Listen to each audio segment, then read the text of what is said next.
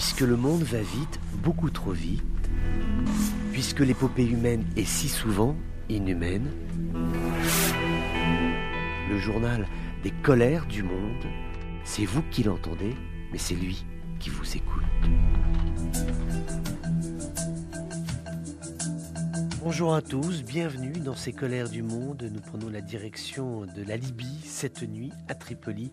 Des tirs ont visé la voiture du Premier ministre de transition, Dbeiba. On ne sait pas exactement s'il était à bord du véhicule, mais une chose est certaine, c'est qu'il est bien vivant et que cet acte qui était un assassinat, en tout cas une tentative d'assassinat, ce sont les mots des proches de Dbeiba qui l'ont analysé ainsi. Eh bien, cette attaque n'a pas été revendiquée. Il est très vraisemblable que cet acte de violence soit corrélé à la décision qui a été prise à l'est du pays par le Parlement de Tobrouk de désigner un nouveau Premier ministre de transition en la personne d'un ancien ministre de l'Intérieur. Il s'agit de Fatih Bachaga, qui était pilote d'ailleurs et qui est devenu ensuite homme politique. C'est lui qui est nommé à la tête du gouvernement de la Libye. Alors, c'est une nomination qui est faite à Tobrouk, donc à l'est. Il est donc Premier ministre de transition.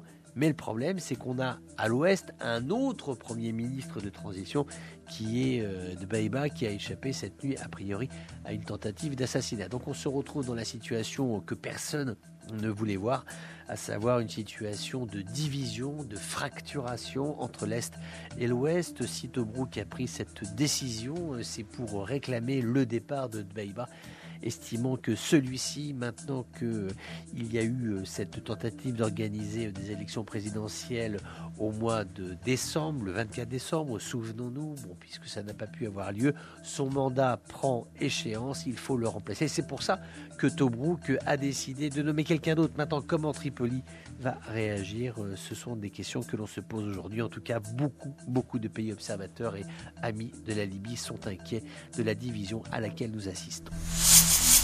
Il est agacé, le président tunisien Kaïs Saïed, agacé par la réaction très glaciale des pays du Maghreb, des pays de la sous-région, des grandes puissances envers son projet de dissoudre le Conseil supérieur de la magistrature. Il a fait une déclaration hier se demandant mais comment se fait-il que des capitales étrangères, des organisations se préoccupent de la dissolution de ce Conseil supérieur de la magistrature alors qu'il n'était pas, dit-il, préoccupé par l'absence de justice en Tunisie en d'autres temps.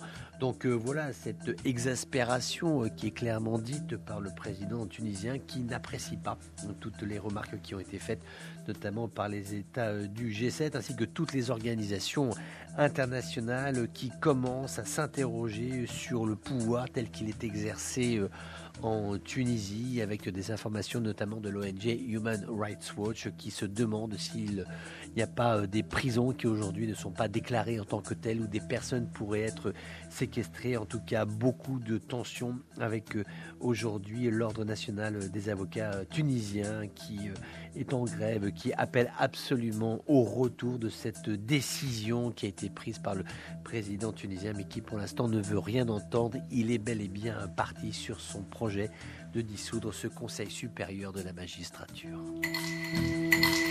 C'est un résultat qui ne fera pas plaisir en Algérie, qui a été produit par une société américaine qui fait de l'analyse de données et qui a travaillé sur les pays du continent africain, sur les pays de la zone arabo-musulmane et qui se sont demandé mais finalement quelles sont les nations qui sont les plus à même, les mieux notées pour préparer la transition numérique, puisqu'on va tous vers la e-administration. Déjà, nos commerces sont largement réglementés et régulés via Internet, via le web, via le numérique. Et finalement, où en est l'Algérie? C'est demandé l'Emerging Market Logistique d'Agility. Eh bien, il s'avère que l'Algérie est l'un des pays les moins bien notés, donc c'est l'un des plus mal préparés à vivre cette phase de la numérisation. Les pays qui sont le plus à la tête de cette nomenclature qui a été proposée par cet institut d'études, eh bien on retrouve les Émirats Arabes Unis, l'Arabie Saoudite, le Qatar, la Turquie, Oman, Bahreïn,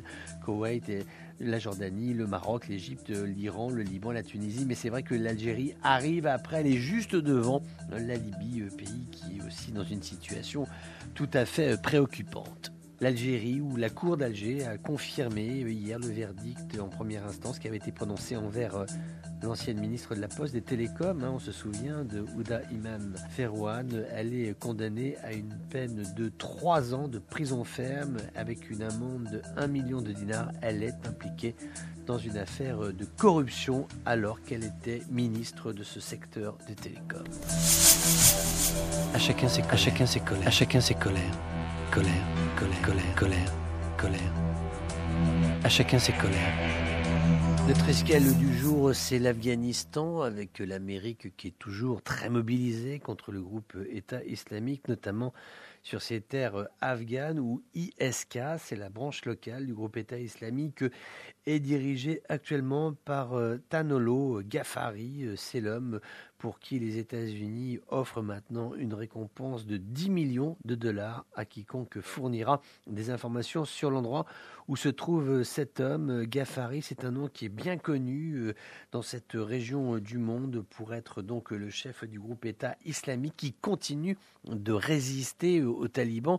On sait qu'il y a une guerre quasiment ouverte hein, entre les talibans et le groupe État islamique. D'un mot, Ghafari est né en mille neuf cent quatre-vingt-quatorze. Il appartient à une famille euh, somme toute aisée en Afghanistan. Il a été diplômé d'un collège d'ingénierie à Kaboul. Il a été nommé ensuite euh, en qualité d'émir de la province du Khorasan. Il a succédé à Islam Farouk qui avait été arrêté le quatre avril deux mille vingt. En fait, donc, c'est le sixième dirigeant de l'organisation. Tous les autres sont décédés, un petit peu comme le chef du groupe État islamique qui a été tué euh, il y a de cela plusieurs jours euh, dans la province d'Idlib, au nord-ouest de la Syrie. Donc Ghafari, aujourd'hui, c'est l'homme à abattre pour les États-Unis, puisque c'est l'homme qui euh, maintient des foyers de conflictualité dans au moins deux districts afghans, ce qui euh, continue euh, de poser euh, la question des apports en combattants étrangers. Ce que ne veulent pas voir les Américains, c'est euh, des afflux euh, de combattants qui viendraient soutenir soit les talibans, soit le réseau Haqqani qui fait partie des talibans, soit venir soutenir le groupe État islamique, puisque les frontières sont quand même relativement poreuses. L'Afghanistan reste un pays difficile d'accès pour les combattants étrangers, mais ils peuvent toujours passer par le Pakistan, qui reste peut-être la frontière la moins bien tenue, la moins bien contrôlée. On est ici dans une zone qui est extrêmement montagneuse, donc l'Amérique ne veut pas d'un foyer de purulence, d'un foyer cancéreux, de violence radicale entre d'une part les talibans et d'autre part le groupe État islamique. Donc c'est pourquoi il a lancé cet appel de l'argent, donc pour qui transmettra des informations permettant d'intervenir à l'encontre de cet individu.